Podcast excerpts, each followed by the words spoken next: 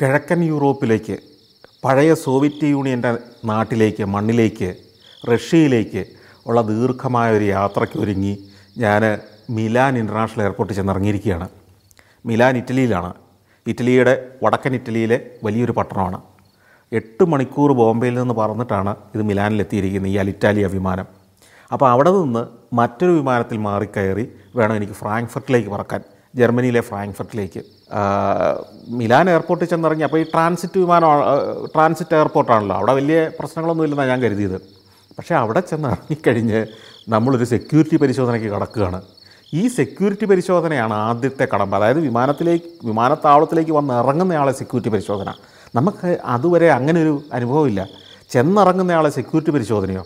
അപ്പോൾ ഞാനൊരു യൂറോപ്യൻ വിമാനത്താവളത്തിൽ വെച്ച് ട്രാൻസിറ്റ് കടന്നിട്ടുണ്ടായിരുന്നില്ല അതിന് മുമ്പ്. അതുകൊണ്ട് പറ്റിയ അബദ്ധമാണ്. അത്തരം വിമാനത്താവളങ്ങളിലൊക്കെ, പ്രത്യേകിച്ച് യൂറോപ്പിൽ യൂറോപ്പിൽ നല്ല മിക്കവാറും എല്ലാ രാജ്യത്തിലും ട്രാൻസിറ്റ്, അതായത് നമ്മളൊരു വിമാനത്തെ വന്നിറങ്ങി അടുത്ത വിമാനത്തെ കയറി പോകേണ്ട ആളുകൾ വിമാനത്തിൽ വന്നിറങ്ങിയാൽ ഉടനെ ഒരു സെക്യൂരിറ്റി പരിശോധന നടക്കുക. അപ്പോൾ ഞാൻ നേരത്തെ പറഞ്ഞു, അന്നത്തെ സമയം വളരെ മോശമാണ്. വേൾഡ് ട്രേഡ് സെൻറ്റർ തകർന്ന് വീണ നയൻ നയൻ ഇലവൻ സംഭവത്തിന് ശേഷം ഒരു മാസം തികഞ്ഞിട്ടില്ലാത്ത, അതുമാത്രം വാർത്തകളിൽ നിറഞ്ഞു നിൽക്കുന്ന, അതിൻ്റെ പേരിൽ നിരവധി ആളുകളെ പിടിച്ചു വെച്ച് എയർപോർട്ടുകളിൽ ക്വസ്റ്റ്യൻ ചെയ്യുകയും ഭേദ്യം ചെയ്യുകയും ജയിലുകളിലേക്ക് കൊണ്ടുപോവുകയും സംശയത്തിൻ്റെ പേരിൽ വിമാനയാത്ര മുടങ്ങി തിരിച്ചു പോരേണ്ടി വരികയൊക്കെ ചെയ്യുന്ന വാർത്തകൾ നിറഞ്ഞു നിൽക്കുന്ന നാളുകളിലാണ് ഞാൻ ഈ യാത്ര പോകുന്നത്. അപ്പം മിലാൻ ഇൻ്റർനാഷണൽ എയർപോർട്ടിൽ ചെന്ന് ഇറങ്ങുമ്പോൾ എന്നെ മാത്രം സെക്യൂരിറ്റി പിടിച്ചു മാറ്റി നിർത്തി. അന്ന് ഇന്നത്തെ പ്രേക്ഷകർക്ക് ഓർമ്മയില്ലാത്തൊരു രൂപമുണ്ട് എനിക്ക്. അന്ന് ഫുൾ താടിയാണ് ഞാൻ, നല്ല നീണ്ട താടിയൊക്കെ ആയിട്ട്. എന്നെ കണ്ട ഒരു ഒരു ഒരു അൽഖയ്ദക്കാരനെ ഒരു ലുക്കൊക്കെ ഉണ്ടായിരുന്നെന്ന് സത്യം പറയാമല്ലോ. അപ്പം ഈ രൂപമാണ് എനിക്ക് വിനയായത്. അങ്ങനത്തെ ഒന്ന് രണ്ട് യാത്രയൊക്കെ കഴിഞ്ഞ് വന്നിട്ടാണ് ഞാൻ അതിനെയൊക്കെ ഒന്ന് മാറ്റി ഇത്രയും മാത്രമുള്ള താടിയാക്കി പരിഷ്കരിച്ചത്. അത് ഈ പറഞ്ഞ വിമാനയാത്രയ്ക്ക് വേണ്ടിയും ഈ സുരക്ഷാ പരിശോധനയ്ക്ക് വേണ്ടിയും മാത്രം മാറ്റിയൊരു ഷേപ്പാണ് സത്യത്തിലത്. അത് വെച്ച് കഴിഞ്ഞാൽ കുറച്ചുകൂടെ തീവ്രവാദി അല്ലാത്ത ഒരു ഡീസൻ്റായ ഒരുത്തനാണെന്ന് ചിലപ്പോൾ തോന്നിയെങ്കിലോ എന്നുള്ള ഒരു പ്രതീക്ഷയിലായിരുന്നു. പക്ഷേ അതൊന്നും ഉണ്ടായില്ല. പിന്നെയും ചോദ്യം ചെയ്യലും പിടുത്തമൊക്കെ തുടർന്നു. ഏതായാലും ഈ മിലാൻ എയർപോർട്ടിലെ ഭീകരമായ ചോദ്യം ചെയ്യൽ, എന്നെ മാറ്റി നിർത്തി പരിശോധിക്കുന്നു, എൻ്റെ എൻ്റെ കയ്യിൽ രാസായുധങ്ങളുണ്ടോ എന്നുള്ള കെമിക്കൽ എക്സാമിനേഷനുകൾ നടത്തുന്നു. ഒരരമുക്കാൽ മണിക്കൂർ എന്നെ ഭേദ്യം ചെയ്തു. തിരിച്ചും മറിച്ചും ചോദ്യം ചെയ്യൽ, കൈപൊക്കി കുറേ നേരം നിർത്തുന്നു, കാല് പരിശോധിക്കുന്നു, ഷൂസ് അഴിപ്പിച്ച് പരിശോധിക്കുന്നു, പോക്കറ്റിനകത്ത് എന്തൊക്കെ ഉണ്ടായിരുന്നു എന്ന് പരിശോധിക്കുന്നു, എൻ്റെ ബാഗ് മുഴുവൻ അഴിച്ച് പരിശോധിക്കുന്നു. എന്തിന് യൂറോപ്പിലേക്ക് വന്നു എന്നുള്ളതാണ് ചോദ്യം. ഞാൻ പറഞ്ഞു ഞാൻ ഫ്രാങ്ക്ഫർട്ടിലേക്ക് പോവുകയാണ്. എൻ്റെ ഡോക്യുമെൻറ്റ്സ് എല്ലാം എടുപ്പിക്കുന്നു. എന്നിട്ട് ഞാൻ കോസ്മോസിൽ യാത്ര ചെയ്യാനുള്ള ബുക്കിങ്. അന്നത്തെ കാലത്ത് നമുക്ക് ഇൻ്റർനെറ്റിൽ കൂടി എടുത്ത സാധനങ്ങളൊന്നുമില്ല. ഈ നളിനെ തന്നു വിട്ടിരിക്കുന്ന കുറേ വൗച്ചറുകളെ നമ്മുടെ കയ്യിലുള്ളൂ. നിങ്ങൾ ഫ്രാങ്ക്ഫർട്ടിൽ ചെന്ന്, ഫ്രാങ്ക്ഫർട്ടിൽ ഏതോ ഒരു ഹോട്ടലാണ്, ഒരു ഹോളിഡേ ഇൻ ഹോട്ടലാണ്, ആ ഹോട്ടലിൽ ചെല്ലണമെന്നാണ് ഈ കോസ്മോസ് കമ്പനി ആവശ്യം പറഞ്ഞിരിക്കുന്നത്. അവിടെ ചെന്ന് കഴിയുമ്പം കോസ്മോസിൻ്റെ പ്രതിനിധി അവിടെ ഉണ്ടാവും. അവരുടെ കയ്യിൽ ഈ വൗച്ചറുകൾ ഏൽപ്പിക്കണം. പിന്നെ എല്ലാം കോസ്മോസാണ് നിങ്ങളെ നോക്കുക. അടുത്ത പത്തിരുപത് ദിവസത്തെ യാത്ര മുഴുവൻ കോസ്മോസിൻ്റെയാണ്. പിന്നെ താമസം എല്ലാവരുടെയില്ല. തിരിച്ചു പോയി വരാനുള്ള ടിക്കറ്റ് മാത്രം നിങ്ങളുടെ കയ്യിൽ ഉണ്ടായാൽ മതി. പിന്നെ അപ്പം ഞാൻ എൻ്റെ കയ്യിൽ ഈ രണ്ട് മൂന്ന് പേപ്പറേ ഉള്ളൂ. ഇത് കണ്ടിട്ട് ഇവന്മാർക്കൊന്നും മനസ്സിലാവുന്നുമില്ല. അവർ ചോദിക്കുന്നത് എന്താണ് കോസ്മോസ് എന്നാണ്. ഈ ബോംബെയിലെ വീരന്മാരൊന്നും വീരന്മാരെല്ലാം നമുക്ക് മനസ്സിലാകുന്ന മിലാനിലെ ഈ ഈ ചോദ്യം ചെയ്യലും ഈ പരിശോധനയാണ്. ഏതായാലും അതെല്ലാം ഒരു തരത്തിൽ കടന്നു. ഞാൻ അന്ന് വിചാരിച്ചിട്ടുണ്ട് ഈ പണി തന്നെ നിർത്താം. കാരണം ഇങ്ങനെ എന്തിനാണ് നമ്മൾ ഇത്രയേറെ മാനസിക സംഘർഷം സഹിക്കുന്നത്? എന്നിട്ട് നമ്മൾ തലേദിവസം പത്രസമ്മേളനം നടത്തിയുള്ള പ്രതികരണം കണ്ടല്ലോ, നാട്ടുകാർക്ക് ഒരു വിലയില്ലതാനും. നാട്ടുകാർക്കെന്ന് മാത്രമല്ല, അന്നൊക്കെ വീട്ടുകാരെയും ബന്ധുക്കളെയും ഒക്കെ ഒന്ന് കൺവിൻസ് ചെയ്യാനുള്ള പാടെന്നാലോചിച്ച് നോക്കിയേ. പറയത്തക്ക വരുമാനമൊന്നുമില്ലാത്ത ഒരു കാലം. എൻ്റെ പിതാവ് ചില സംരംഭങ്ങളൊക്കെ നടത്തുന്നുണ്ടെങ്കിലും ഞാൻ ഏത് പിതാക്കന്മാരെയും പോലെ അല്ലെങ്കിൽ ഏത് മാതാപിതാക്കളെയും പോലെ മകനൊരുത്തൻ ക്യാമറയുമായിട്ട് ലോകസഞ്ചാരത്തിനിറങ്ങിയാൽ അക്കാലത്ത് നമുക്ക് ഊഹിക്കാവുന്നതേ ഉള്ളൂ വീട്ടിലെ സാഹചര്യം എന്താണെന്ന്. അതൊക്കെ തന്നെയാണ് നമ്മൾ വന്ന് നേരിടുന്നത്. ഇവൻ പിഴച്ചുപോയി എന്നാണ് വീട്ടുകാർ ചിന്തിക്കുക, ഇവൻ തെണ്ടി നടക്കുകയാണെന്നാണ് നാട്ടുകാർ ചിന്തിക്കുക. അതിൻ്റെ പരിഹാസങ്ങൾ മുഴുവൻ ഏറ്റുവാങ്ങിയിട്ടാണ് നമ്മൾ യാത്ര ചെയ്യുന്നത്. ഒരാളും നമ്മളെ പ്രോത്സാഹിപ്പിക്കാനില്ല, ഒരാളും നമ്മളെക്കുറിച്ച് നല്ലത് പറയാനില്ല. ആ ജോർജ് സാറിൻ്റെ ഒരുത്തൻ പഴച്ചുപോയി എന്നാണ് നാട്ടുകാർ തീരുമാനിച്ചിരിക്കുന്നത്. അങ്ങനെ ഒരു കാലത്താണ് നമ്മൾ ഈ പറഞ്ഞ ചെല്ലുന്നിടത്തെല്ലാം പ്രശ്നങ്ങളാണ്. എയർപോർട്ടിൽ പ്രശ്നം, ബോംബെ എയർപോർട്ടിൽ പ്രശ്നം, മിലാൻ എയർപോർട്ടിൽ പ്രശ്നം, പ്രതിസന്ധികളാണ്. സർവരും നമ്മുടെ ശത്രുക്കളാണ് നമ്മൾ നോക്കുമ്പോൾ. അങ്ങനെ മിലാനിലെ പരിശോധനയും കൂടെ കഴിഞ്ഞ് നമ്മളിങ്ങനെ വെയിറ്റ് ചെയ്യുകയാണ്. അപ്പം എയർപോർട്ടിലൊന്നും അധികം ആളുകളില്ലെന്ന്, നിറഞ്ഞ ആളുകൾ ഒഴുകിയിരുന്ന ഒരു എയർപോർട്ടാണ് മിലാൻ എന്ന് ഓർക്കണം. തലേ മാസം വരെ അവിടെയൊക്കെ ഏതാനും ആളുകൾ, അതൊക്കെ അത്യാവശ്യത്തിന് വേണ്ടി, എന്തെങ്കിലും ജോലി ആവശ്യത്തിന് വേണ്ടി, അല്ലെങ്കിൽ അവരുടെ ജോലി കഴിഞ്ഞ് ജോലി സ്ഥലത്തെ നാട്ടിൽ നിന്ന് മടങ്ങുന്നവർ, അങ്ങനെയൊക്കെയുള്ള ഒരു തരത്തിലും യാത്ര ഒഴിവാക്കാൻ പറ്റാത്തവർ മാത്രമാണ് അക്കാലത്ത് യാത്ര ചെയ്യുന്നത്. അങ്ങനെ അവിടെ കുറേ നേരം കാത്തു നിന്നു.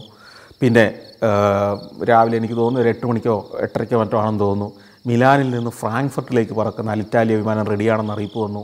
അപ്പോൾ ഈ അതിനു മുമ്പ് തന്നെ ഈ സെക്യൂരിറ്റി പരിശോധന കഴിഞ്ഞ് പോകുമ്പോൾ ഒരിടത്ത് ഒരു കൗണ്ടറിൽ നിന്ന് നമ്മുടെ പാസ്പോർട്ട് മേടിച്ച് വാങ്ങി നോക്കുന്നുണ്ട്, പരിശോധിച്ചിട്ട് എങ്ങോട്ടാണ് എന്തിനാന്നൊക്കെ ചോദിച്ചിട്ടാണ് വിട്ടത്. അപ്പോൾ അതെല്ലാം കഴിഞ്ഞ് നമ്മൾ അടുത്ത വിമാനത്തിൻ്റെ യാത്ര പുറപ്പെടാനുള്ള അറിയിപ്പ് വന്നപ്പോൾ അതിൽ ചെന്ന് കയറി. അത് പിന്നെ പറക്കുന്നത് രസമാണ്. ഈ മിലാൻ എന്ന് പറയുന്നത് ശരിക്കും യൂറോപ്പിൻ്റെ മെയിൻ ലാൻഡിനെയും ഇറ്റലിയെയും തമ്മിൽ വേർതിരിക്കുന്നത് ആൽപ്സ് പർവ്വതമാണ്. ഇറ്റലിയുടെ വടക്കൻ ഭാഗത്തെ ആൽപ്സ് പർവ്വതമാണ് യൂറോപ്പിൽ നിന്ന് വേർതിരിച്ച് നിർത്തുന്നത്. അപ്പം മിലാൻ ശരിക്കും പറഞ്ഞാൽ ആൽപ്സ് പർവ്വതം തുടങ്ങുന്നതിന് തൊട്ട് മുമ്പാണ്, ഇറ്റലിയുടെ വടക്കൻ ഭാഗത്ത്. ഞാനീ ജനലിൽ കൂടെ പുറത്തേക്ക് നോക്കുമ്പം ആൽപ്സാണ് കാണുന്നത്. അപ്പോൾ ഭംഗിയായിട്ട്, ഞാൻ ജീവിതത്തിൽ ഏറ്റവും ഭംഗിയായിട്ട് ഷൂട്ട് ചെയ്തത് ആ സമയത്താണ്. കാരണം എന്ന് വെച്ച് കഴിഞ്ഞാൽ അടുത്തൊന്നും ആളില്ലാത്തതുകൊണ്ട് ധൈര്യമായിട്ട് എൻ്റെ ഈ ഈ കൂറ്റൻ ക്യാമറ പുറത്തെടുക്കാം. ഞാൻ ഈ ക്യാമറ ഒക്കെ എടുത്ത് അതിങ്ങനെ തോളെ വെക്കണം. ഒന്ന് ആലോചിച്ച് നോക്കുക, അത്രയും വലിയൊരു ക്യാമറ ഇന്ന് വിമാനത്തിനകത്ത് വെച്ച് പുറത്തെ കാഴ്ച ഷൂട്ട് ചെയ്യണമെങ്കിലുള്ള അസൗകര്യം എത്രയാണെന്ന്. അത് വെച്ചിട്ട് ഞാൻ ഈ ആൽപ്സിൻ്റെ മുകളിൽ കൂടെ പറക്കുന്ന ആ ദൃശ്യങ്ങളൊക്കെ പകർത്തിയെടുത്തു. ആൽപ്സ് അന്ന് മഞ്ഞടിഞ്ഞ് കിടക്കുകയാണ്. ആൽപ്സ് മിക്കവാറും സമയത്തെല്ലാം മഞ്ഞുണ്ട്, പക്ഷേ അത് ഈ ഒക്ടോബർ ആയിരുന്നതുകൊണ്ട് മഞ്ഞ് വളരെ കൂടുതലായിരുന്നു. അപ്പോൾ കുറേ ദൂരം ആൽപ്സിൻ്റെ ഈ മഞ്ഞ് മലയടകളുടെ മുകളിലൂടെയാണ് നമ്മൾ പറക്കുന്നത്. സ്വിറ്റ്സർലൻഡിൻ്റെ മുകളിലൂടെ പറന്ന് ജർമ്മനിയുടെ മുകളിലേക്ക് എത്തുന്നു. ജർമ്മനിയുടെ മുകളിൽ കൂടെ കുറേ ദൂരം പറന്നാണ് നമ്മൾ ഫ്രാങ്ക്ഫർട്ടിലേക്ക് പോയി എത്തുന്നത്. ഫ്രാങ്ക്ഫർട്ടിൽ പോയി ഇറങ്ങുന്നു. ഈ ഫ്രാങ്ക്ഫർട്ട് വിമാനം ഇറങ്ങിയതോടുകൂടി എൻ്റെ ചങ്ക് പിന്നെ ഇടിക്കാൻ തുടങ്ങി. കാരണം പണ്ടെനിക്കൊരു അനുഭവമുണ്ട്. യൂറോപ്പിൽ ഞാൻ ആദ്യമായിട്ട് പോകുന്നത് ലണ്ടൻ ലണ്ടൻ ഹീത്രൂ എയർപോർട്ടിൽ ചെന്നിറങ്ങിയിട്ടാണ്. ലണ്ടനിൽ നിന്ന് കടത്ത് കടന്ന്, അതായത് ഇംഗ്ലീഷ് ഇംഗ്ലീഷ് ചാനൽ ക്രോസ് ചെയ്ത് യൂറോപ്പിൻ്റെ മെയിൻലാൻഡിലേക്ക് വന്ന് അവിടെ നിന്ന് ഇത്തരത്തിലൊരു ബസ്സിൽ ബെൽജിയത്തിൽ പോയി, ബെൽജിയത്തിൽ നിന്ന് ഫ്രാൻസിൽ വന്ന്, ഫ്രാൻസിൽ നിന്ന് സ്വിറ്റ്സർലൻഡിൽ പോയി, ഇറ്റലിയിൽ പോയി, അങ്ങനെ കറങ്ങി തിരിഞ്ഞ് വീണ്ടും ലണ്ടനിൽ വരുന്ന ഒരു പത്ത് പതിനഞ്ച് ദിവസം നീളുന്ന ഒരു യാത്രയ്ക്ക് ഞാൻ പോയിട്ടുണ്ട് ഇതിനു മുമ്പ്. അന്ന് എൻ്റെ കൂടെ ഒരു സഹയാത്രികനുണ്ട്. ഞാൻ പലപ്പോഴും പറയുന്ന എൻ്റെ നേപ്പാൾ യാത്രയും മാൽദീവ്സ് യാത്രയും കഴിഞ്ഞുള്ള എൻ്റെ മൂന്നാമത്തെ വിദേശയാത്ര മുതൽ എന്നോടൊപ്പം യാത്ര ചെയ്തിരുന്ന എൻ്റെ ഒരു സുഹൃത്ത് സുഹൃത്തെന്ന് പറഞ്ഞാൽ അന്ന് തന്നെ എന്നേക്കാൾ വളരെ പ്രായക്കൂടുതലുണ്ടായിരുന്ന ഒരു കെ എസ് ബേബി രാമമംഗലം എന്ന് പറയുന്ന ഒരാൾ. അദ്ദേഹം ഒരു വ്യവസായിയാണ്. അദ്ദേഹത്തിന് അന്ന് പത്ത് അറുപത് അറുപത്തഞ്ച് വയസ്സുണ്ട്. എനിക്കന്നൊരു ഇരുപത്തിനാല് വയസ്സും. ഞങ്ങളായിരുന്നു ഏറ്റവും വലിയ സുഹൃത്തുക്കൾ. നാട്ടുകാരോട് പറഞ്ഞാൽ വിശ്വസിക്കില്ല ഇങ്ങനെ സൗഹൃദമോ എന്ന്. ഒറ്റ കാരണമായിരുന്നു അതിൻ്റെ പിന്നിൽ, അങ്ങേർക്ക് ലോകം കാണാൻ വലിയ താല്പര്യമുള്ള, നമ്മുടെ നാട്ടിലെ ഒരു വിചിത്ര സ്വഭാവമുള്ളൊരു മനുഷ്യനായിരുന്നു, സാഹസികനായിരുന്നു. എനിക്ക് ചിത്രീകരിക്കാൻ യാത്ര ചെയ്തേ പറ്റുകയും ഉണ്ടായിരുന്നുള്ളൂ. അക്കാലത്തൊക്കെ ഒരു ഹോട്ടൽ ബുക്ക് ചെയ്താലും രണ്ട് പേർക്ക് താമസിക്കാൻ ഉള്ള മുറികളാണ് തരിക. ഒരാൾ താമസിച്ചാലും രണ്ട് പേര് താമസിച്ചാലും ഹോട്ടൽ മുറിക്ക് ഒരേ വാടകയാണ്, നമുക്കറിയാം. മിക്കവാറും ടൂർ കമ്പനികളുടെ ഇത്തരം ടൂറുകൾക്കും രണ്ട് പേര് ചേർന്ന് ബുക്ക് ചെയ്താൽ ഏതാണ്ട് ഒരു പകുതി നിരക്ക്, അല്ലെങ്കിൽ ഒറ്റ ഒരാളെ ബുക്ക് ചെയ്താൽ നേരെ ഇരട്ടിയാവും. അതുകൊണ്ട് തന്നെ ടൂർ കമ്പനികളെല്ലാം പ്രോത്സാഹിപ്പിച്ചിരുന്നത് നിങ്ങൾ രണ്ട് പേരുണ്ടേ വാ എന്നായിരുന്നു. അപ്പം ഞാൻ എവിടെ പോകണം എന്ന് തീരുമാനിച്ചാലും അവിടെ പോരാൻ റെഡിയായി നിൽക്കുന്ന ലോകത്തിലെ ഏക മനുഷ്യൻ ഈ കെ എസ് ബേബി രാമമംഗലായിരുന്നു. അതുകൊണ്ട് ഞങ്ങൾ അക്കാലത്ത് യാത്ര വരുമ്പോൾ ഒക്കെ പുള്ളി എൻ്റെ അടുത്ത് പറയും, ആ നീ പോകുന്നുണ്ടെങ്കിൽ പറഞ്ഞാൽ ഞാനും പോരാ. പുള്ളിയേയും ഈ പറഞ്ഞ പോലെ വീട്ടിൽ കയറ്റാത്ത ഒരാളായിരുന്നു. ഇങ്ങനെ വട്ടുപിടിച്ച് നടക്കുന്നു എന്നതിൻ്റെ പേരിൽ വീട്ടുകാർക്കും നാട്ടുകാർക്കും ഒരു പരിഹാസ കഥാപാത്രമായിരുന്നു ഒത്തിരി കാലം പുള്ളിയും. പിന്നീട് ഇക്കാലത്തൊക്കെയാണല്ലോ ആളുകൾ യാത്ര ചെയ്യാൻ തുടങ്ങിയപ്പോൾ യാത്ര ചെയ്യുന്നത് മഹത്വമുള്ളൊരു കാര്യമാണെന്ന് ആളുകൾ അപ്രീഷിയേറ്റ് ചെയ്യുന്നൊരു കാര്യമായി മാറിയത്. അന്നതല്ല, അന്ന് പിഴച്ചു പോയി എന്നാണ് യാത്ര ചെയ്യുന്നവനെയൊക്കെ കരുതിയിരുന്നത്. അപ്പം ഈ മനുഷ്യനെയും ഞാനും കൂടെയാണ് ലണ്ടൻ ഹീത്രൂ എയർപോർട്ടിൽ ചെന്നിറങ്ങുന്നത്. ഞങ്ങളുടെ ആദ്യ അദ്ദേഹം അതിനു മുമ്പ് യൂറോപ്പിൽ പോയിട്ടുണ്ട്. എൻ്റെ ആദ്യത്തെ യൂറോപ്യൻ യാത്ര. അന്നൊക്കെ ലണ്ടൻ ഹീത്രൂ വിമാനത്താവളത്തിലേക്ക് നമ്മൾ ചെന്നിറങ്ങുമ്പോൾ വളരെ വിചിത്രമാണ് കാഴ്ച. അത് തൊണ്ണൂറ്റൊമ്പതിലോ മറ്റോ ഈ യാത്ര. ഈ എയർപോർട്ടിലെ എമിഗ്രേഷനിലേക്ക് ചെല്ലുമ്പം പകുതി ദൂരം നമ്മളിങ്ങനെ ഒരു ക്യൂവിലൂടെ നടന്നു ചെന്ന് കഴിയുമ്പോൾ പിന്നെ അവിടെ ഒരു ബോർഡ് വെച്ചിരിക്കുക. ഓരോ രാജ്യങ്ങളെ അല്ലെങ്കിൽ ഓരോ പ്രദേശക്കാരായിട്ട് തിരിക്കുകയാണ് പിന്നെ ആളുകളെ. അമേരിക്കൻസും യൂറോപ്യൻ രാജ്യങ്ങളിൽ നിന്നുള്ളവർ ഒരു വഴിക്ക് പോകുന്നു, ഏഷ്യൻ രാജ്യങ്ങൾ അല്ലെങ്കിൽ ചൈന, ജപ്പാൻ ഇങ്ങനെയൊക്കെയുള്ള രാജ്യങ്ങൾ വേറൊരു വഴിക്ക് വിടുന്നു. ഇങ്ങനെ പല കാറ്റഗറി ആയിട്ട് തിരിച്ചിരിക്കുന്നു. യൂറോപ്യൻ യൂണിയനിൽപ്പെട്ടവർ ഈ വഴിക്ക് എന്നൊക്കെ പറഞ്ഞിട്ട് ഇങ്ങനെ വഴി തിരിച്ച് തിരിച്ച് വിടുക. കുറച്ച് കഴിഞ്ഞ് ഏറ്റവും അവസാനം ഈ ഇന്ത്യ, ബംഗ്ലാദേശ്, പാകിസ്ഥാൻ, ശ്രീലങ്ക എന്ന് പറഞ്ഞിട്ട് ഒരുമാതിരി കന്നുകാലി തൊഴുത്തിലേക്ക് ആളെ കൊണ്ടുപോകുന്ന പോലത്തെ ഒരു വഴി, അതിലേ കൂടിയാണ് നമ്മളൊക്കെ പോകേണ്ടത്. നമ്മളവിടെ ചെന്ന് കഴിഞ്ഞാൽ അഭയാർത്ഥികൾ ഒരു നാട്ടിലേക്ക് കയറി ചെല്ലുന്ന പോലെയാണ്. നമ്മൾ നമ്മുടെ കാശ് മുടക്കി ടൂർ ബുക്ക് ചെയ്ത് ഹോട്ടലും ബുക്ക് ചെയ്ത് നമ്മളെ നാട്ടിലെ ഏറ്റവും പ്രമാണി എന്നുള്ള മട്ടിൽ ചെന്ന് അവിടെ ഇറങ്ങുക. അവൻ പ്രതീക്ഷിക്കുന്നത് ഇവൻ അഭയാർത്ഥിയായിട്ട് വന്ന് ഇനി ഒരിക്കലും തിരിച്ചു പോകാതെ ഇംഗ്ലണ്ടിൻ്റെ എവിടെയെങ്കിലും ഭാഗത്ത് അവർക്ക് ബാധ്യതയായിട്ട് കൂടാൻ പോകുന്ന രണ്ടെണ്ണം വന്നിറങ്ങിയിട്ടുണ്ടെന്നുള്ള മട്ടിലാണ് എന്നെയും ഈ വേവിച്ചാനം കാണുന്നത്.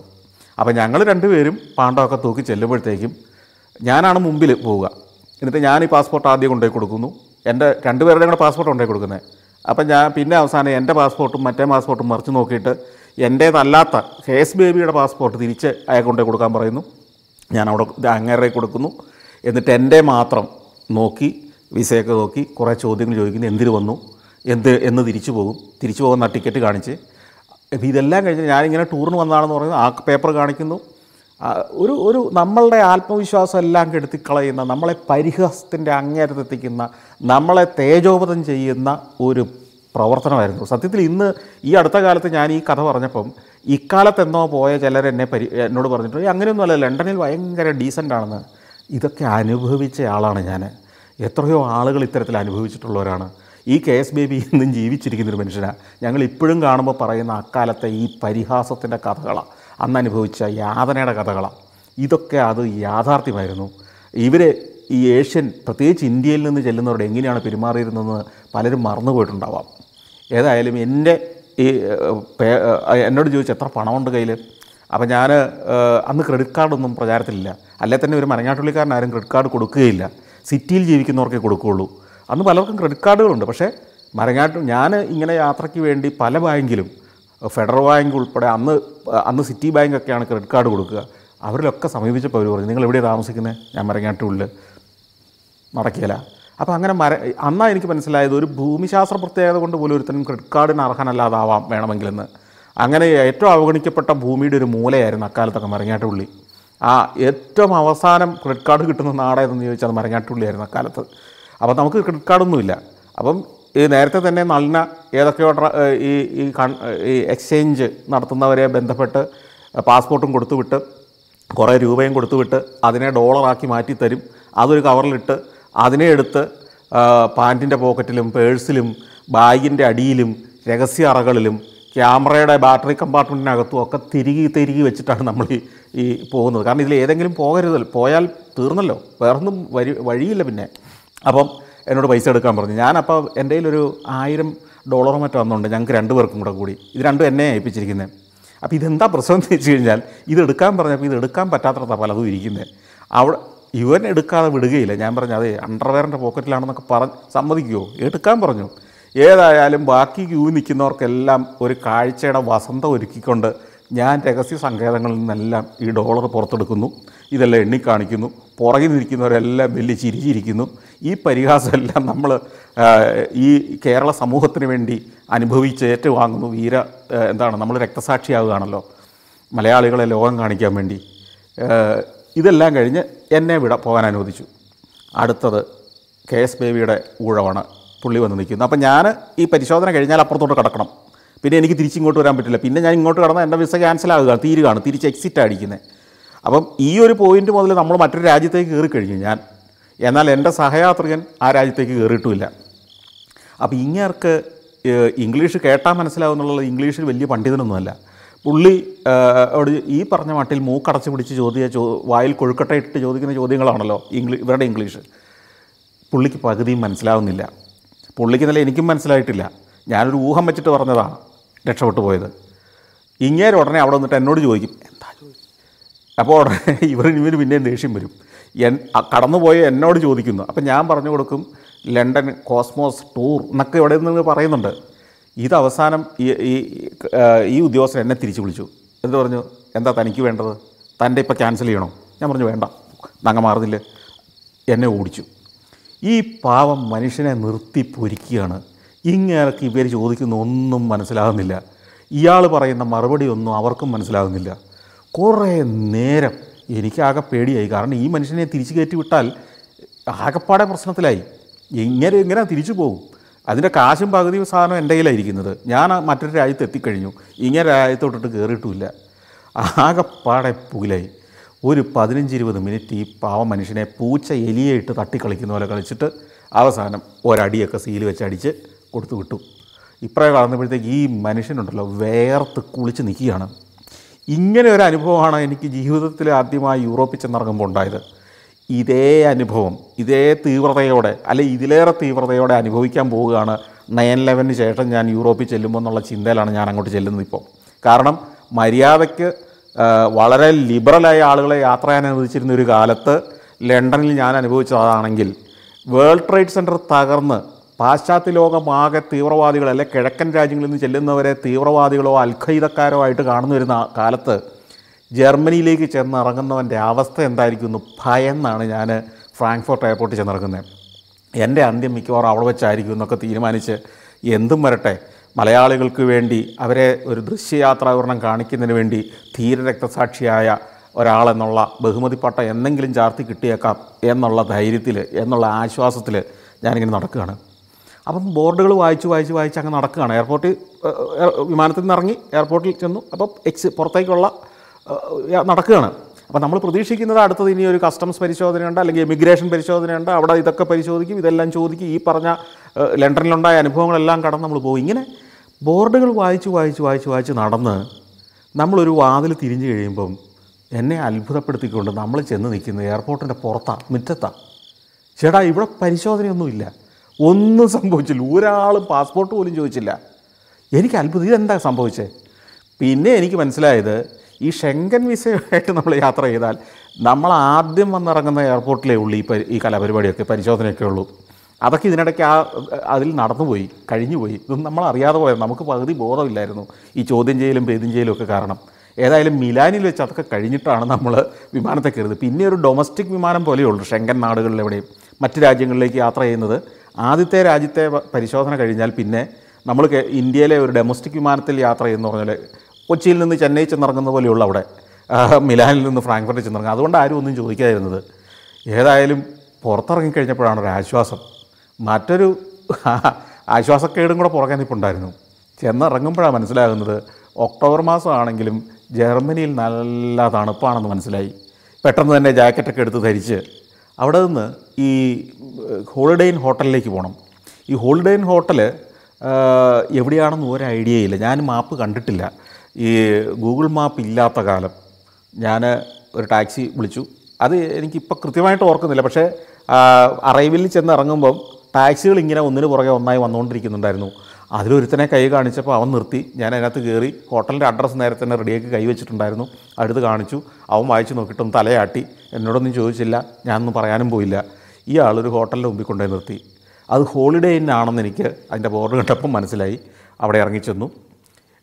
ഞാൻ റിസപ്ഷനിലേക്ക് കയറി ചെന്നപ്പം റിസപ്ഷനിലിരിക്കുന്നവരുടെ അടുത്ത് നളിനി തന്നുവിട്ട ഒരു വൗച്ചറുണ്ട്, ഹോട്ടൽ വൗച്ചർ. അതുകൊണ്ട് കൊടുക്കുന്നു. അവർ നടപടികളെല്ലാം പൂർത്തിയാക്കുന്നു. കാരണം എനിക്ക് വേണ്ടി അവിടെ ഓൾറെഡി മുറി ബുക്ക് ചെയ്തിട്ടുണ്ട്. അത് കോസ്മോസ് ബുക്ക് ചെയ്തിരിക്കുന്നതാണ്. ആ പിറ്റേ ദിവസമാണ് ഞങ്ങൾ യാത്ര ആരംഭിക്കുന്നത്. അപ്പോൾ ഇന്ന് തലേ ദിവസം തന്നെ ലോകത്തിൻ്റെ പല ഭാഗത്തു നിന്ന് ടൂറിസ്റ്റുകൾ അവിടെ വന്ന് താമസിക്കും. എന്നിട്ട് പിറ്റേന്ന് രാവിലെയാണ് ഞങ്ങളെല്ലാവരും കൂടി ഒരു ബസ്സിൽ യാത്ര പുറപ്പെടുന്നത്. അപ്പം ചെക്ക് ഇൻ നടപടികളെല്ലാം കഴിഞ്ഞു. എനിക്ക് ഇരുപത്തിയഞ്ചാം നിലയിലാണ് മുറി തന്നിരിക്കുന്നത്. അപ്പോൾ അത് വലിയൊരു ഹോട്ടലാണ്, നല്ല ഉയരമുള്ളൊരു ഹോട്ടൽ. ലിഫ്റ്റിൽ കയറി ഇരുപത്തഞ്ചാം നിലയിലെ മുറി ചെന്നു. മുറിയുടെ ജനലങ്ങ് തുറന്നിട്ട് താഴേക്ക് നോക്കുമ്പം ഒരു വനത്തിന് നടുവിൽ, ഇതാണോ ഫ്രാങ്ക്ഫർട്ട്? ഞാൻ ഞെട്ടിപ്പോയി. നമ്മൾ സഹ്യപർവ്വതത്തിലെ ഒരു ഒരു ഒരു വനപ്രദേശത്ത്, ബന്ദിപ്പൂർ വനത്തിന് നടുക്കൊരു ഹോട്ടൽ പണിത് വെച്ചാൽ എങ്ങനെ ഉണ്ടാകും എന്നതുപോലെ താ ഇരുപത്തഞ്ച് നിലയുടെ മുകളിൽ നിന്ന് താഴേക്ക് നോക്കുമ്പോൾ പരിസരത്തെങ്കിലും ഒരൊറ്റ കെട്ടിടം കാണുന്നില്ല. നമ്മൾ മുഴുവൻ വനം അല്ലെങ്കിൽ മരങ്ങൾ, വൃക്ഷനിബിഡമായ ഒരു പ്രദേശത്ത് ഹോട്ടലിരിക്കുന്നു. എനിക്കൊരു അത്ഭുതം. ഇതാണോ ജർമ്മനി? എൻ്റെ മനസ്സിൽ ഇപ്പോഴും ഉള്ള ജർമ്മനിയെക്കുറിച്ചുള്ള ആദ്യ ഓർമ്മ ആ ഇരുപത്തഞ്ചാം നിലയിൽ നിന്ന് താഴോട്ട് നോക്കുമ്പോൾ കാണുന്ന ജർമ്മനിയാണ്, ആ വൃക്ഷനിബിഡമായ ജർമ്മനി.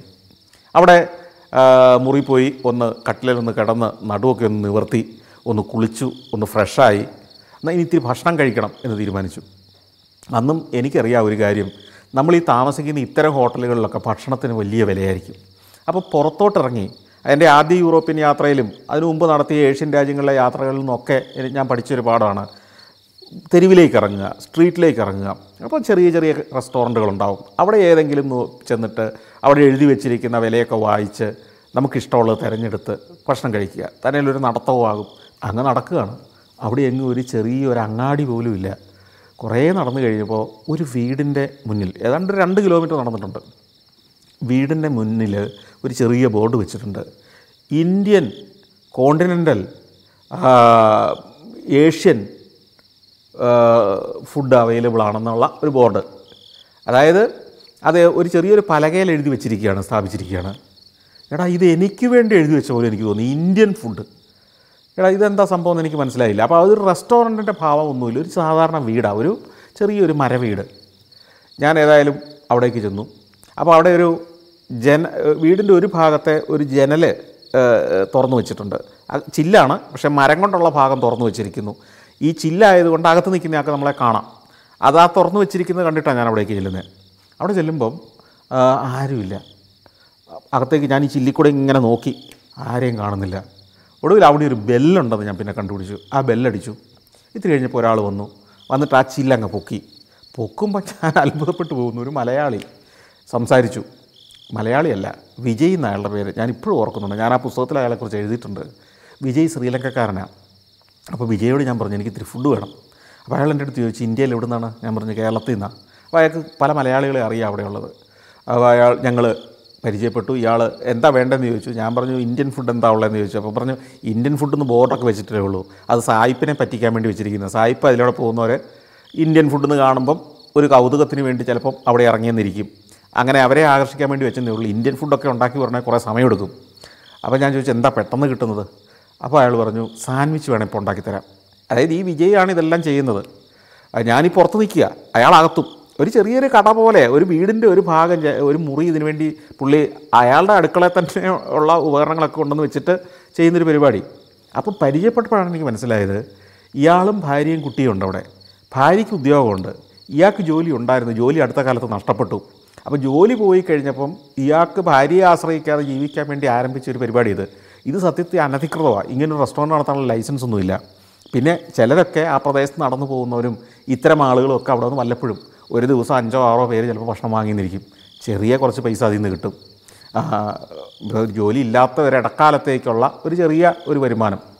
അങ്ങനെ ഞാൻ ഒരു സാൻഡ്വിച്ചും പിന്നെ എന്തോ ഒരു കുപ്പി ജ്യൂസും ഒക്കെ അവിടെ ഉണ്ടായിരുന്നു. അതും വാങ്ങി തിരിച്ച് വന്ന വഴിയെ തന്നെ നടന്ന്, അപ്പോഴത്തേക്കും തണുപ്പ്, ഞാൻ ഈ ജാക്കറ്റൊക്കെ ഇട്ടിട്ടുണ്ടെങ്കിലും തണുപ്പ് എനിക്ക് ഉദ്ദേശിച്ചതിനെ കൂടുതൽ കൂടുതൽ ഫീൽ ചെയ്യാൻ തുടങ്ങി. ഞാൻ തിരിച്ച് ഹോട്ടലിലേക്ക് വന്നു. എൻ്റെ മുറിയിൽ പോയിരുന്ന് ഈ ഭക്ഷണമൊക്കെ കഴിച്ചു. ഈ ജനാലയുടെ കർട്ടനൊക്കെ തുറന്നിട്ട് താഴത്തെ കാഴ്ചകളൊക്കെ കണ്ടങ്ങനെ ഇരുന്നു.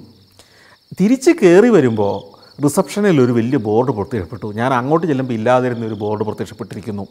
ആ ബോർഡിൽ എഴുതിയിരിക്കുന്നു, കോസ്മോസിൻ്റെ കിഴക്കൻ യൂറോപ്യൻ യാത്രയിൽ പങ്കെടുക്കാൻ എത്തിയിരിക്കുന്നവരെല്ലാം വൈകുന്നേരം ഇന്ന് വൈകുന്നേരം ആറു മണിക്ക് രണ്ടാം നിലയിലുള്ള കോൺഫറൻസ് ഹാളിൽ എത്തിച്ചേരേണ്ടതാണ്. എന്തോ ഒരു ഹോളിൻ്റെ പേര് എഴുതിയിട്ടുണ്ട്, അവിടെ വന്നു ചേരേണ്ടതാണ് എന്ന് ടൂർ ഡയറക്ടർ എന്ന് എഴുതിയിരിക്കുന്ന ഒരു ഒരു വലിയ ബോർഡ് അവിടെ പ്രദർശിപ്പിച്ചിരിക്കുന്നു. അപ്പം ആറു മണിക്ക് ഉള്ളൂ ഇനി നമുക്കടുത്ത പരിപാടി എന്ന് എനിക്ക് ബോധ്യമായി. ഞാൻ മുറിയിൽ പോയിരുന്ന് ഭക്ഷണമൊക്കെ കഴിച്ചു, ഒന്ന് ചെറുതായിട്ട് മയങ്ങി. അത് കഴിഞ്ഞ് ഉണരുമ്പോഴത്തേക്കും മണി ഒരു നാല് മണിയായി. അപ്പോൾ ഇനിയുണ്ട് രണ്ട് മണിക്കൂർ. ഞാൻ വീണ്ടും പുറത്തേക്ക് ഇറങ്ങി, ക്യാമറയൊക്കെ എടുത്ത് ജാക്കറ്റൊക്കെ അണിഞ്ഞ്, അകത്ത് രണ്ട് ടീഷർട്ട് ഉണ്ടായിരുന്നത് അതും കൂടെ ധരിച്ച് ശരീരത്തൊക്കെ ഒന്ന് ചൂടാക്കി പുറത്തേക്ക് ഇറങ്ങി. പുറത്തോട്ട് ഇറങ്ങി നേരത്തെ ഭക്ഷണം വാങ്ങാൻ നടന്ന ആ റൂട്ടിൽ ആ റോഡിൽ തന്നെ അതിൻ്റെ എതിർ ദിശയിലേക്ക് നടന്നു. കുറച്ച് നേരം നടന്നു കഴിയുമ്പോഴത്തേക്കും ഞാൻ മുകളിൽ നോക്കിയപ്പോൾ പറഞ്ഞല്ലോ, മരം നിബിഡമാണ്, വൃക്ഷനിബിഡമായ പ്രദേശമാണ്, ഉദ്യാനങ്ങളാണ്. അതൊക്കെ വെറുതെ മരങ്ങൾ വളർന്നിരിക്കുകയല്ല, അതൊക്കെ കൃത്യമായി ആസൂത്രിതമായി എത്രയോ നൂറ്റാണ്ടിന് മുമ്പ് നട്ടു വളർത്തി പരിപാലിക്കുന്ന വൃക്ഷനിബിഡമായൊരു പ്രദേശമാണത്. നഗരത്തിന് പുറത്താണിത്. ശരിക്കും പറഞ്ഞാൽ ഫ്രാങ്ക്ഫർട്ട് നഗരത്തിൻ്റെ അകത്തല്ല, ഡൗൺ ടൗണിലല്ല, കുറച്ച് പുറത്താണ്. അവിടെയൊക്കെ കുറച്ച് വ്യവസായശാലകളും എന്തൊക്കെയോ ഗോഡൗണുകളും ഒക്കെയാണ് ഉള്ള കെട്ടിടങ്ങൾ. അല്ലാതെ പൊതുജനത്തിന് വരേണ്ട സാഹ കാര്യമുള്ള ഒരു കെട്ടിടവും ഒരു സ്ഥാപനവും ആ ഭാഗത്തില്ല. അങ്ങനെ കുറച്ച് നടന്നു ചെന്ന് കഴിയുമ്പം നമ്മൾ മനോഹരമായ മതിലുകളുള്ള ഒരു കെട്ടിടത്തിൻ്റെ സമീപത്ത് ഒരു വലിയ പുരയിടത്തിലേക്ക് എത്തുന്നു. മതിലാണ്, അതിനകത്തും ധാരാളം വൃക്ഷങ്ങളും പൂച്ചെടികളുമൊക്കെ പൂത്തുലഞ്ഞ് നിൽക്കുന്ന ഒരു പ്രദേശം. നടന്ന് നടന്ന് ചെന്ന് കഴിയുമ്പോൾ ഗംഭീരമായൊരു എൻട്രൻസ്. ആ എൻട്രൻസോടെ കയറി ചെല്ലുമ്പോൾ നമ്മളൊരു കൊട്ടാരത്തിൻ്റെ ഉദ്യാനത്തിലേക്ക് കയറുകയാണെന്ന് തോന്നും. അതിലൂടെ ഞാൻ നടന്നു. ആ ഗേറ്റ് തുറന്ന് കിടക്കുന്നു, അതിൻ്റെ ഒരു പാളി അല്പം തുറന്ന് കിടക്കുന്നു. അതിനുള്ളിലേക്ക് കയറി കയറി അതിസുന്ദരമായൊരു പ്രദേശം. നമ്മൾ ചില ഇംഗ്ലീഷ് നോവലുകളിലൊക്കെ വായിച്ചിട്ടുള്ള തരത്തിലുള്ള പൂത്തുലഞ്ഞ ചെടികൾ, വലിയ മരങ്ങളിലേക്ക് പടർന്നു കയറിയിട്ട് അതിൽ നിന്ന് പൂക്കളുമായിട്ട് താഴേക്ക് വളർന്നു നിൽക്കുന്ന ചെടികൾ ഒക്കെയുള്ള വളരെ വർഷങ്ങളായിട്ട് ഉദ്യാനമായിട്ട് കിടക്കുന്ന ഒരു പ്രദേശം. വീണ്ടും മുന്നോട്ട് നടക്കുമ്പം ചില ചില സ്മാരകശിലകൾ കണ്ടു തുടങ്ങി. വലിയ സ്തൂപങ്ങൾ, ശിലകൾ കൊണ്ട്, മാർബിൾ കൊണ്ട്, ഗ്രാനൈറ്റ് കൊണ്ട് ഒക്കെ കൊത്തിയെടുത്ത ഗംഭീരമായ സ്മാരകശിലകൾ. അപ്പോഴാണ് എനിക്ക് മനസ്സിലായത് ഇതൊരു സെമിത്തേരിയാണ്. നിരവധി ഏക്കറുകളിലായി പരന്ന് കിടക്കുന്ന, അറ്റം കാണാത്ത മട്ടിൽ കിടക്കുന്ന സെമിത്തേരി. നമ്മുടെ നാട്ടിലെ പോലെ ഒരു കല്ലറയോട് ചേർന്ന് തൊട്ടിങ്ങനെ പടർന്നിരിക്കുകയല്ല. ഓരോ കല്ലറയും കഴിഞ്ഞ് കുറച്ച് സ്പേസ്, ഒരു ഒരു ഒരു പുൽമേട്, അതിൻ്റെ ഓരങ്ങളിൽ പൂത്ത് നിൽക്കുന്ന ചെടികൾ, പിന്നെ കുറച്ച് കഴിഞ്ഞ് അടുത്ത അടുത്ത സ്മാരകശില അല്ലെങ്കിൽ കല്ലറ, ഇങ്ങനെ അതിൽ ഓരോന്നിലും അത്ഭുതപ്പെട്ടു പോവും. ചിലത് ഇരുന്നൂറ് വർഷം മുമ്പ് മരിച്ച ഒരാളുടെ കല്ലറയാണ്. അയാളുടെ ജീവിത വീരകഥ അതിൻ്റെ മേലെ എഴുതി വച്ചിരിക്കുന്നു. ഇന്നും ആരോ ചെന്ന് ഒരു മെഴുകുതിരി അവിടെ കത്തിച്ച് വെച്ചിരിക്കുന്നു. വീണ്ടും നടക്കും, മറ്റൊരു കല്ലറയുടെ മുന്നിലെത്തുന്നു. അതിഗംഭീരമായ ഒരു യൂറോപ്യൻ ക്ലാസിക് നിർമ്മിതിയാണ് ആ കല്ലറ. അതിൽ അന്നത്തെ ഒരു കവിയായിരിക്കാം, അന്നത്തെ ഒരു വ്യവസായിയായിരിക്കാം, അന്നത്തെ ഒരു പര്യവേഷകനായിരിക്കാം, അന്നത്തെ ഒരു സാഹിത്യകാരനായിരിക്കാം. ഇവരൊക്കെ മരിച്ച് നൂറ്റാണ്ട് കഴിഞ്ഞിട്ടും അവരെ ഓർത്തുകൊണ്ട് ആരോ പൂക്കൾ കൊണ്ട് അർപ്പിച്ചിരിക്കുന്നു. അവർക്ക് വേണ്ടി ആരോ ഒരാൾ തിരികത്തിച്ച് വെച്ചിരിക്കുന്നു. അന്നൊക്കെ എനിക്കതൊരു അത്ഭുതമാണ്. സെമിത്തേരിയൊക്കെ ഇങ്ങനെയാകോ? നമ്മുടെ നാട്ടിലെ സെമിത്തേരിയൊക്കെ കണ്ടിട്ടല്ലേ അങ്ങോട്ട് ചെല്ലുന്നത്. അന്നൊക്കെ സ്കൂളിലൊക്കെ പഠിക്കുമ്പോൾ സെമിത്തേരിയുടെ ആ പരിസരത്തോടെ നമ്മൾ പോവില്ല. സന്ധ്യ മയങ്ങിയാൽ തീരെ അങ്ങോട്ട് പോവില്ല. അവിടെ നിന്ന് പ്രേതങ്ങളേറ്റു വരുന്ന, മനുഷ്യനെ ഏറ്റവും അവഗണിക്കുന്ന അല്ലെങ്കിൽ മനുഷ്യനെ ഏറ്റവും ഭയത്തോടെ കാണുന്ന ഒരു സ്ഥലമാണ് നമ്മുടെ മനസ്സിൽ സെമിത്തേരിയെങ്കിൽ, ലോകത്തിലെ ഏറ്റവും സുന്ദരമായ സ്ഥലം ഒരു സെമിത്തേരിയാണ് നമ്മളെ ഓർമ്മിപ്പിക്കുക. മാത്രമല്ല, മരിച്ച ഒരാൾക്ക് ഒരു നൂറ്റാണ്ടിന് ശേഷവും ആദരവർപ്പിക്കുന്ന ഒരു സമൂഹം, മരിച്ചവരെ മറക്കാത്തൊരു സമൂഹം, അവർക്ക് വേണ്ടി ജീവിച്ചിരിക്കുന്നവരെക്കാൾ ആദരവോടെ സ്മാരകങ്ങൾ നിർമ്മിക്കുന്നൊരു ജനസമൂഹം, അതിനെ തേച്ച് തുടച്ച് വൃത്തിയാക്കി മിനുക്കി ഇന്നും സൂക്ഷിക്കുന്ന ഒരു ജനസമൂഹം. ഇതൊക്കെ എന്നെ സംബന്ധിച്ചിടത്തോളം ഞെട്ടിക്കുന്ന പുതിയ അറിവുകളായിരുന്നു. ഒരുതരം കൾച്ചറൽ ഷോക്ക് എന്ന് വേണേൽ പറയാം. ഞാൻ ഇതൊക്കെ കണ്ട അത്ഭുത പരതന്ത്രനെ നിൽക്കുക. ഞാൻ ആദ്യമായിട്ടാണ് അന്നൊരു യൂറോപ്യൻ സെമിത്തേരിക്കകത്ത് പോകുന്നത്. അങ്ങനെ കുറേ ദൂരം നടന്നു. അങ്ങനെ ഇടയ്ക്കിടയ്ക്കെല്ലാം ബെഞ്ചുകൾ ഇട്ടിട്ടുണ്ട്, കാസ്റ്റ് അയൺ ബെഞ്ചുകൾ, വിളക്ക് കാലുകൾ. ഇതിൻ്റെ മധ്യത്തിലൊരു പള്ളിയുണ്ട്, ചെറിയൊരു ചാപ്പൽ. ഈ പള്ളിയുടെ മുറ്റത്തിട്ടിരിക്കുന്ന ഒരു ചെറിയ ബെഞ്ചുണ്ട്. ആ ബെഞ്ചിൽ ആരോ ഇരിക്കുന്നത് എനിക്ക് തോന്നി. ഞാൻ പിന്നിൽ നിന്നാണ് കാണുന്നത്. ചെറിയൊരു പേടി പോലെ മനസ്സിൽ കൂടെ ഇങ്ങനെ വന്നു. ഒരു കറുത്ത ജാക്കറ്റിട്ട ഒരാൾ. വേറെ ആരുമില്ല, ഞാനും ഇയാൾ മാത്രമേ ഉള്ളൂ ആ സെമിത്തേരിയിൽ. ആ സമയത്ത് ഞാൻ പയ്യെ നടന്നു ചെന്നു. നടന്നു ചെല്ലുമ്പം അടുത്ത് ചെല്ലുമ്പോൾ മനസ്സിലായി അതൊരു വൃദ്ധയാണ്. പത്തൊൻപത് വയസ്സെങ്കിലുള്ളൊരു വൃദ്ധ. അവരുടെ ആരോ ഒരാൾ അവിടെ സംസ്കരിക്കപ്പെട്ടിരിക്കുന്നു. അവരുടെ ഓർമ്മയിൽ അവർ വന്നിരിക്കുകയാണ്. ആ ഉച്ച കഴിഞ്ഞ നേരത്ത്, ആ മൂന്ന് മണി നാല് മണിയായ നേരത്ത് അവർ അവരെ ഓർത്തുകൊണ്ട് അവിടെ വന്നിരിക്കുന്നു.